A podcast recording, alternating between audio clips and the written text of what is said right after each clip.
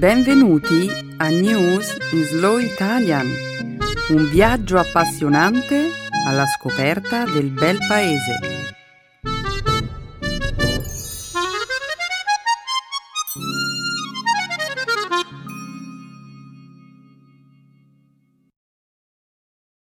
Oggi è giovedì 18 agosto 2016. Benvenuti al nostro programma settimanale News in Slow Italian. Un saluto a tutti i nostri ascoltatori. Ciao Roberto. Ciao Barbara. Ciao a tutti. Prima di iniziare la puntata di oggi, vorrei augurare buona fortuna al nostro nuovo programma News in Slow German. Le prime puntate della trasmissione sono davvero eccellenti, ragazzi. Sono sicura che il programma piacerà moltissimo ai vostri ascoltatori. In bocca al lupo, News in Slow German. Ma passiamo alla nostra trasmissione ora. Oggi vedremo come 15 detenuti che attualmente si trovano nel carcere di Guantanamo Bay sono stati trasferiti negli Emirati Arabi Uniti e vedremo inoltre che rilievo potrebbe avere questa questione per il futuro di Guantanamo.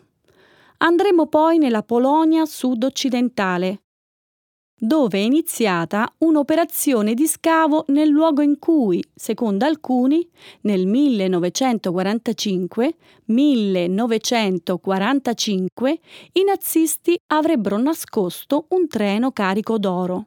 In seguito commenteremo uno studio pubblicato sulla rivista Science sulla durata della vita degli squali della Groenlandia e concluderemo infine la prima parte della trasmissione con una notizia che arriva da Cannes, dove il sindaco ha deciso di vietare il burkini, il costume da bagno che copre completamente il corpo abitualmente indossato da alcune donne di religione musulmana. Grazie, Barbara. Ma non è tutto. Come di consueto, dedicheremo la seconda parte della nostra trasmissione alla lingua e alla cultura italiana. Nel segmento grammaticale della puntata di oggi esploreremo le forme e gli usi dei pronomi e degli aggettivi possessivi. Concluderemo infine il programma con una nuova espressione idiomatica italiana, la morale della favola. Ottimo. Abbiamo dimenticato qualcosa, Barbara? No. Bene, che aspettiamo allora? Diamo inizio al nostro programma. Certo, che lo spettacolo abbia inizio.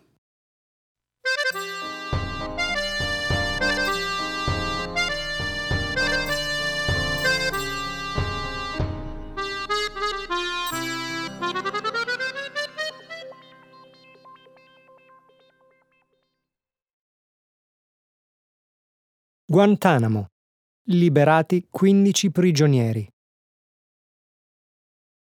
Lo scorso lunedì gli Stati Uniti hanno trasferito negli Emirati Arabi Uniti 15 detenuti del carcere di Guantanamo Bay, il più grande rilascio di prigionieri mai realizzato sotto l'amministrazione del presidente Barack Obama. La decisione giunge mentre per Obama si intensifica la pressione per chiudere la prigione militare. Una promessa che il presidente aveva fatto durante la campagna del 2008. I detenuti liberati, 12 yemeniti e 3 afghani, si trovavano in carcere senza un'accusa specifica, alcuni da oltre 14 anni. Nella struttura detentiva, che da quando è stata aperta nel 2002 ha ospitato quasi 800 uomini, rimangono oggi 61 detenuti. Tutti i prigionieri sono sospetti terroristi, catturati dalle forze statunitensi in Afghanistan, in Iraq e in altri paesi. La maggior parte dei detenuti non è stata formalmente accusata di alcun crimine. Il presidente Obama ha detto che Guantanamo mina l'immagine degli Stati Uniti nel mondo e danneggia i rapporti con una serie di paesi con i quali gli Stati Uniti collaborano nella lotta contro il terrorismo.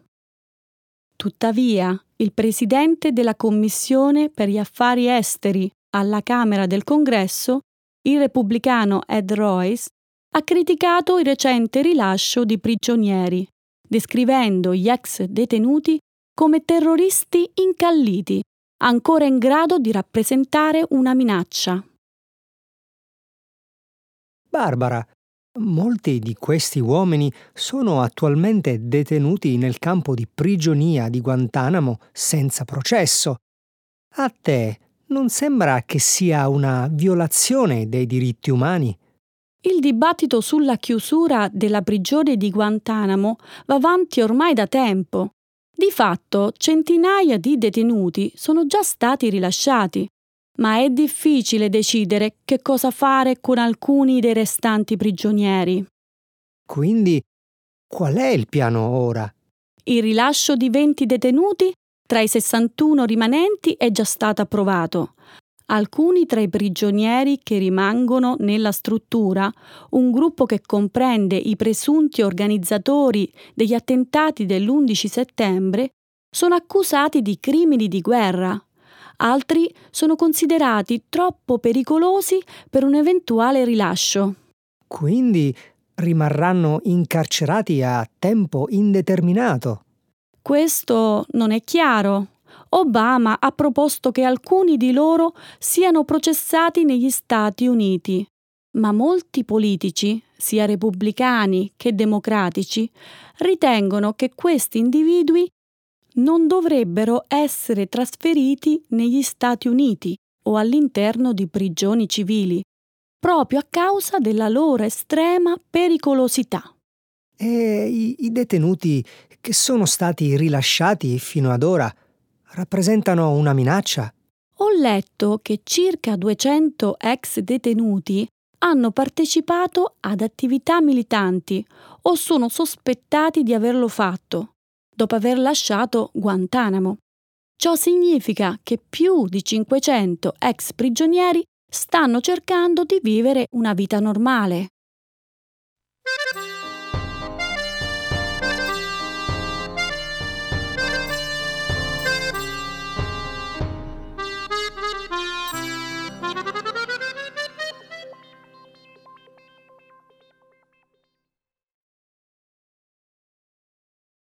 Un gruppo di cacciatori di tesori scavano alla ricerca di un misterioso treno nazista carico d'oro. Lo scorso martedì un gruppo di esploratori ha avviato un'operazione di scavo nei pressi di una città polacca, dove, a loro dire, i nazisti avrebbero nascosto un treno carico d'oro, armi e gioielli. Secondo una leggenda, il treno sarebbe scomparso all'interno di una rete di gallerie sotterranee all'avvicinarsi dell'esercito sovietico, verso la fine della Seconda Guerra Mondiale.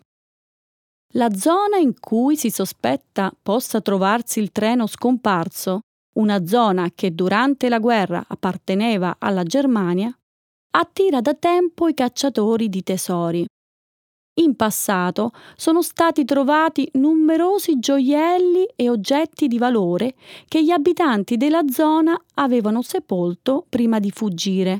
E sono in molti oggi a credere che in quella stessa zona si celi una grande quantità di oro, opere d'arte e gioielli rubati dai nazisti. Secondo alcuni, il treno nascosto potrebbe contenere un carico pari a 300 tonnellate di armi e oggetti preziosi. Una rilevazione geologica realizzata lo scorso dicembre non ha trovato traccia del misterioso treno. Tuttavia, qualche mese prima, una serie di immagini ricavate mediante un radar sembravano indicare la presenza di un oggetto simile a un treno. Secondo gli esploratori, le operazioni di scavo potrebbero estendersi per circa dieci giorni. Questa è una storia davvero affascinante, anche se poi viene fuori che non c'è nessun treno. I nazisti stavano costruendo qualcosa nel sottosuolo anche se ancora non si sa che cosa fosse. Tu hai letto qualcosa su questo argomento, Roberto? Sì. Due anni prima della fine della guerra, i nazisti avevano iniziato a costruire in quella regione, che oggi appartiene alla Polonia, una rete di bunker sotterranei. Il progetto prevedeva che i bunker venissero poi collegati tra loro mediante una serie di tunnel. Secondo alcune teorie, i nazisti avrebbero poi sigillato quelle gallerie sotterranee all'approssimarsi dell'esercito sovietico. Sembra proprio che i nazisti stessero costruendo una città sotterranea. Ma a che scopo? E questo poi conferma davvero che ci sia un tesoro o un treno contenente un tesoro sepolto in quelle gallerie? Diverse teorie hanno cercato di immaginare quali avrebbero potuto essere i progetti dei nazisti. Secondo alcuni, di fatto, i nazisti stavano costruendo un rifugio per gli alti gerarchi del partito. Altre teorie parlano di un'avio rimessa. Ad ogni modo, a prescindere dall'obiettivo, è probabile che i nazisti abbiano nascosto in quel tunnel gli oggetti che rubavano. Quindi, anche se non c'è un treno, ci potrebbe comunque essere un tesoro. Beh, se tutto va bene, lo sapremo presto. Dopo tanti anni, è davvero emozionante pensare di essere così vicini alla soluzione di un mistero. Sì, ma a chi andranno gli eventuali oggetti recuperati? Secondo la legge polacca, gli esploratori possono ottenere per sé solo il 10% di ciò che trovano. Inoltre, il World Jewish Congress ha invitato le autorità polacche a restituire eventuali oggetti di valore sottratti ai tempi dell'Olocausto ai loro legittimi proprietari o ai loro eredi.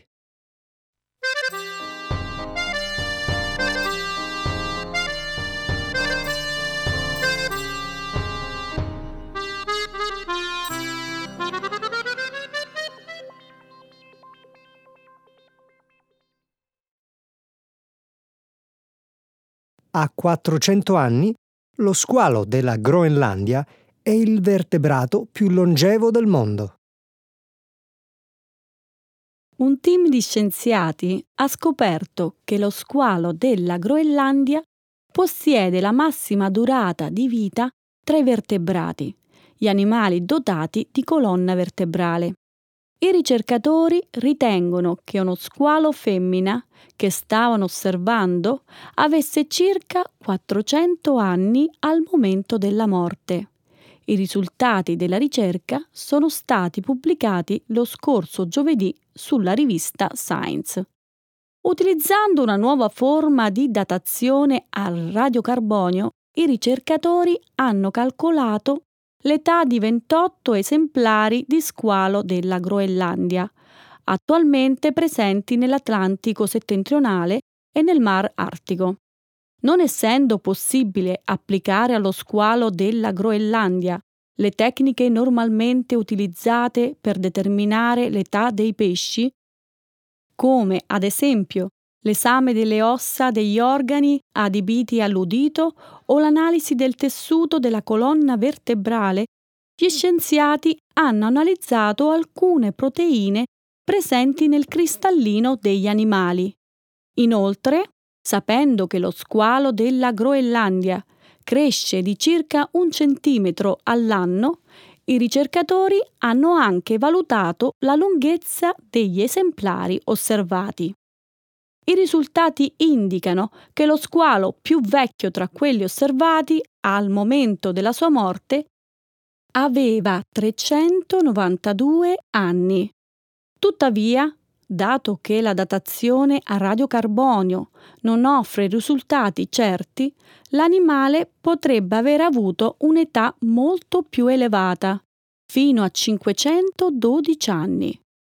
In entrambi i casi, lo squalo sarebbe stato molto più vecchio del più longevo vertebrato finora osservato, la balena artica, che può vivere fino a 211 anni. Questa è una scoperta davvero sorprendente.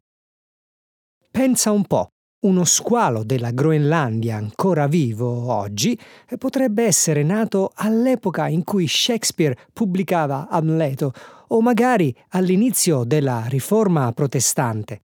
È vero, Roberto, è una cosa difficile da immaginare. Un altro dato interessante è che gli squali di sesso femminile cominciano a riprodursi solo dopo aver compiuto i 150 anni d'età. Ma gli scienziati hanno capito perché gli squali vivono così a lungo? Gli studiosi ritengono che l'acqua fredda rallenta il ritmo metabolico di questi animali, contribuendo così alla loro longevità. In generale, comunque, i pesci più longevi vivono in acque fredde e profonde. Si tratta di un'ipotesi affascinante, ma come fanno i ricercatori ad essere certi che i loro calcoli sull'età di questi squali sono corretti? La datazione a radiocarbonio non fornisce date precise la tecnica che i ricercatori hanno utilizzato in questa occasione era del tutto nuova. Sì, questo è vero. Di fatto, alcuni scienziati marini hanno osservato che è difficile stabilire con certezza quanto accurate possono essere queste stime. Ad ogni modo, in base alle ricerche condotte finora, sappiamo che gli squali crescono di circa un centimetro all'anno. E dal momento che lo squalo più vecchio osservato in questo studio misurava circa 5 metri, beh, possiamo immaginare che questo animale abbia un bel po' di anni alle spalle. Hmm. E se gli esseri umani potessero adattarsi a vivere nelle acque fredde, tu Pensi che anche noi potremmo vivere per secoli? Eh sì, probabilmente no, Roberto. Perché? Volevi fare un esperimento?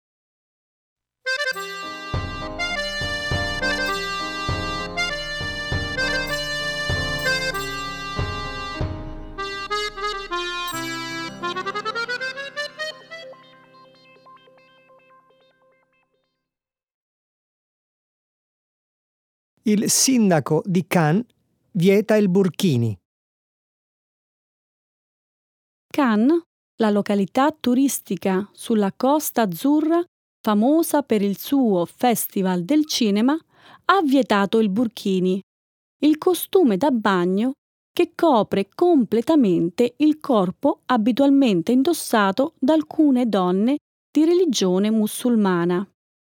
Il sindaco della città, David Lisnard, ha firmato il decreto il 28 luglio, che sarà in vigore fino alla fine di agosto, ma la misura è stata resa nota solo lo scorso venerdì.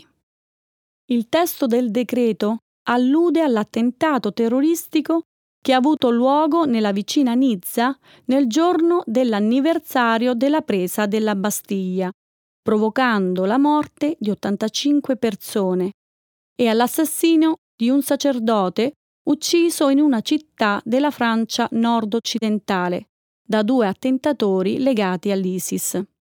L'abbigliamento da spiaggia che ostenta un'apparenza religiosa in un momento in cui la Francia e in cui i luoghi di culto si trovano ad essere il bersaglio di attacchi terroristici, rischia di perturbare l'ordine pubblico, si legge nel decreto. Il provvedimento in base alla quale le donne che avranno indosso questo tipo di abbigliamento da mare riceveranno una multa è stato immediatamente criticato come islamofobo dalle organizzazioni per i diritti umani e dai gruppi musulmani francesi. Per tutta risposta, l'ISNARD, che appartiene al partito di centrodestra Le Républicain, ha affermato Ho semplicemente deciso di vietare un abito che è un simbolo di estremismo islamico. Questo decreto mi sembra irragionevole e pericoloso. Molto probabilmente non farà altro che creare ulteriori tensioni. E poi, in che modo la decisione di vietare questo tipo di costumi da bagno può contribuire a fermare la violenza? Il sindaco di Cannes vede il burkini come un indumento offensivo, soprattutto all'indomani di due attacchi terroristici estremamente violenti.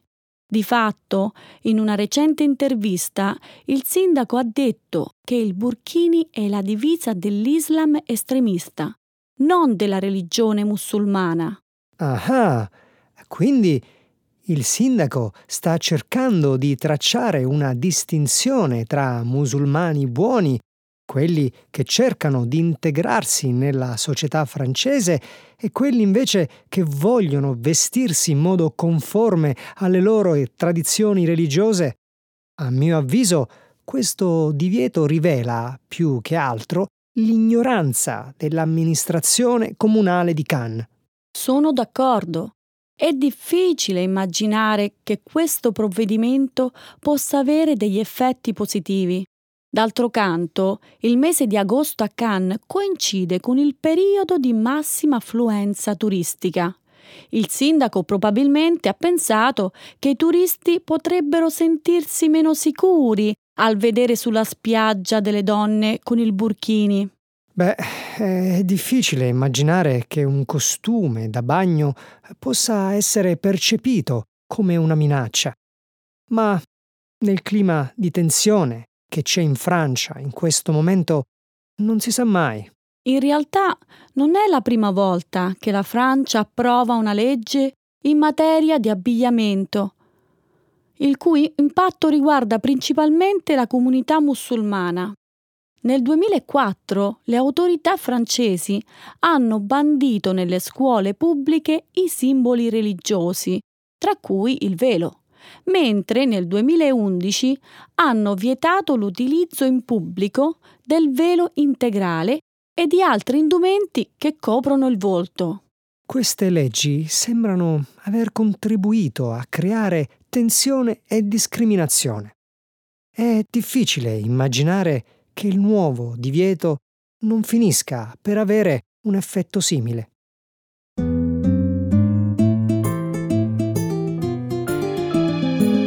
Adesso la grammatica. Per capire le regole di una lingua poetica.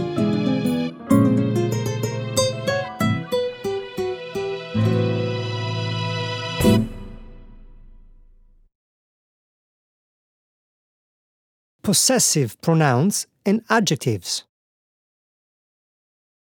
Pensi di conoscere abbastanza bene città e luoghi della nostra bella Italia? Eh, Credo di sì. La tua domanda, però, mi sembra un po' troppo generica. Vuoi sapere qualcosa di particolare? No, te lo chiedevo così, semplicemente per gioco. Se ti senti pronto a cogliere una sfida in geografia italiana, mi piacerebbe farti qualche domanda. Che ne dici? Volentieri.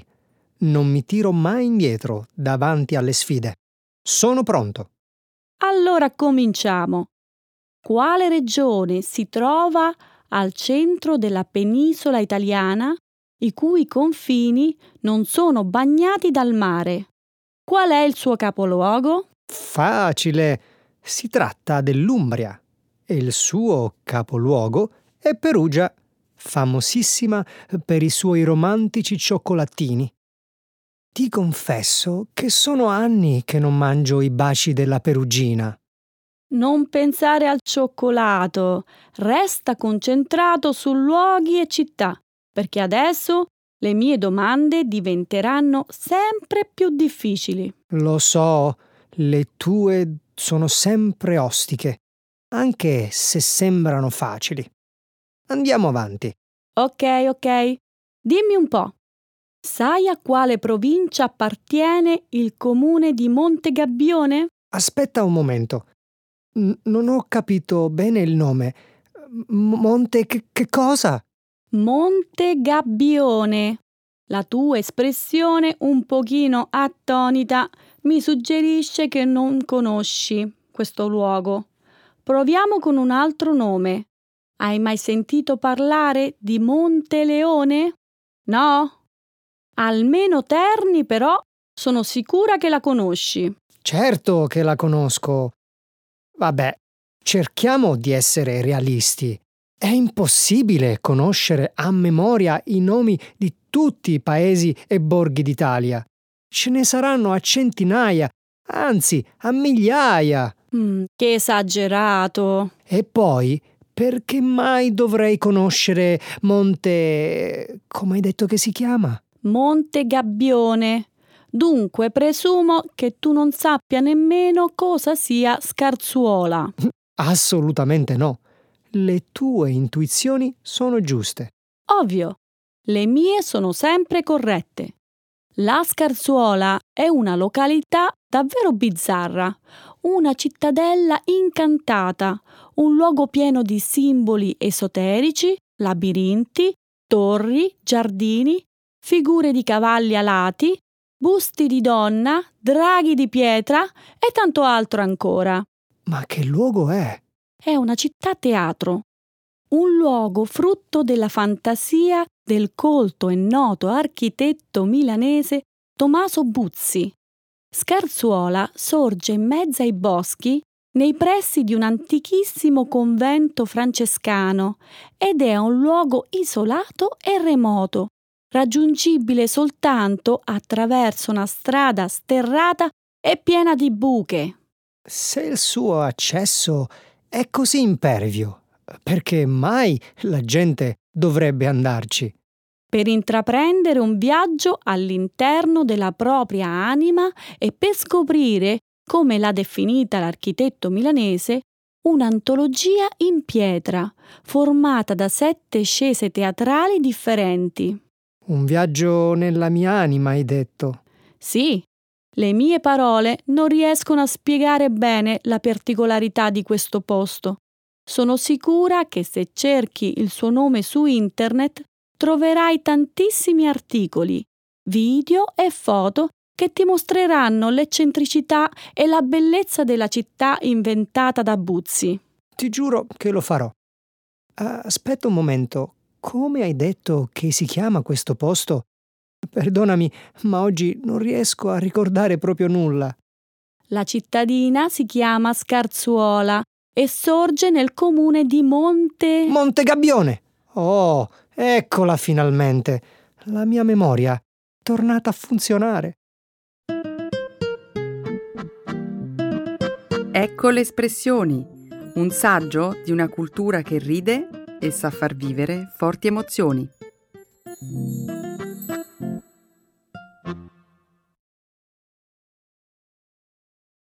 La morale della favola. The moral of the story. Ti è mai capitato di parlare di salute e benessere con conoscenti, amici o parenti? A me sì, e ti confesso che il più delle volte sono rimasta allibita dal tenore della conversazione. Addirittura allibita. Da che cosa in particolare?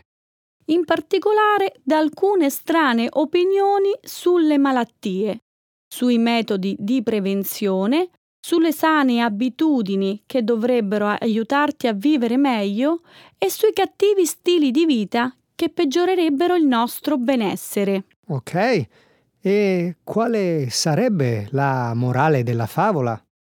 La morale della favola è che tra gli italiani c'è davvero tanta ignoranza in materia di sanità ed è molto diffuso il pessimismo intorno a certe patologie come il cancro. Aspetta, intendi dire che molta gente crede che non esista alcun rimedio o terapie efficaci per curare i tumori? Ho capito bene? Sì, Secondo i risultati di un sondaggio dell'Associazione Italiana di Oncologia del 2015, il 44% degli intervistati ha dichiarato di non credere nella prevenzione. Ma è come dire che avere un tumore è soltanto questione di sfortuna. Beh, se questo è quello che pensano, credo sia totalmente sbagliato. Sono d'accordo. I medici suggeriscono che ci sono semplici accorgimenti che se adottati regolarmente diminuiscono le probabilità di contrarre un tumore. Fammi qualche esempio. Beh, in estate è importante proteggersi dall'esposizione dei raggi ultravioletti e in più generale bisognerebbe stare attenti al peso, non fumare, evitare una vita sedentaria, non bere troppo alcol e fare controlli medici periodicamente. Qual è dunque la morale della favola, secondo te? Cercare di vivere in modo sano ed equilibrato, facendo un po' di attività sportiva ed evitando gli stravizi alimentari, l'alcol e il fumo. Non credi di dire cose abbastanza scontate? Saranno anche accorgimenti banali, ma utili anche perché i nostri concittadini, secondo l'OCSE, sono piuttosto ignoranti in materia di salute e sanità.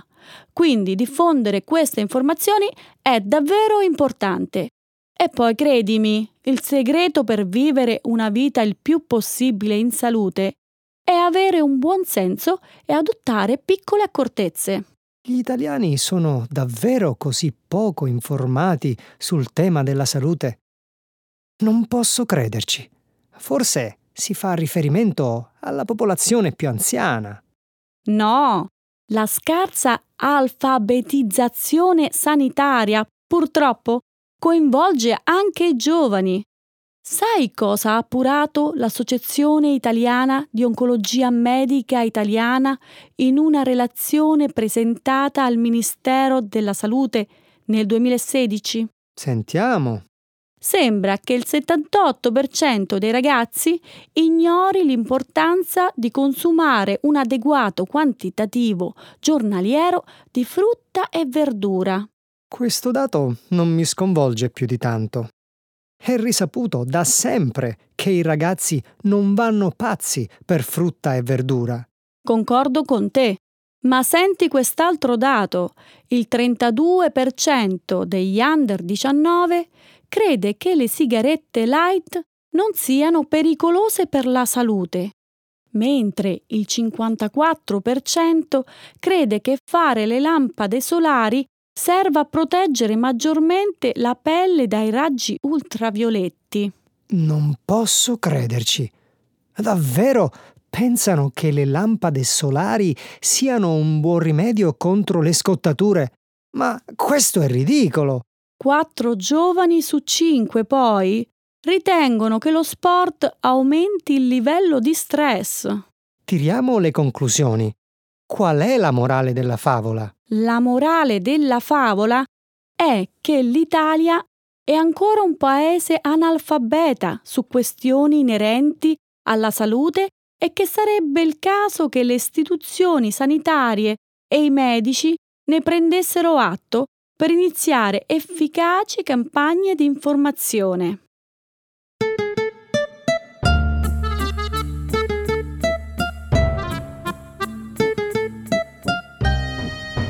Cari amici ascoltatori, vi comunico che siamo arrivati alla fine della nostra puntata. Vi ricordo di seguirci anche la prossima settimana perché se non lo fate... Morale della favola? Non imparerete l'italiano. Sto scherzando. Comunque, grazie a tutti amici ascoltatori. Grazie a tutti i nostri ascoltatori e ci sentiamo la prossima settimana. Ciao! Ciao!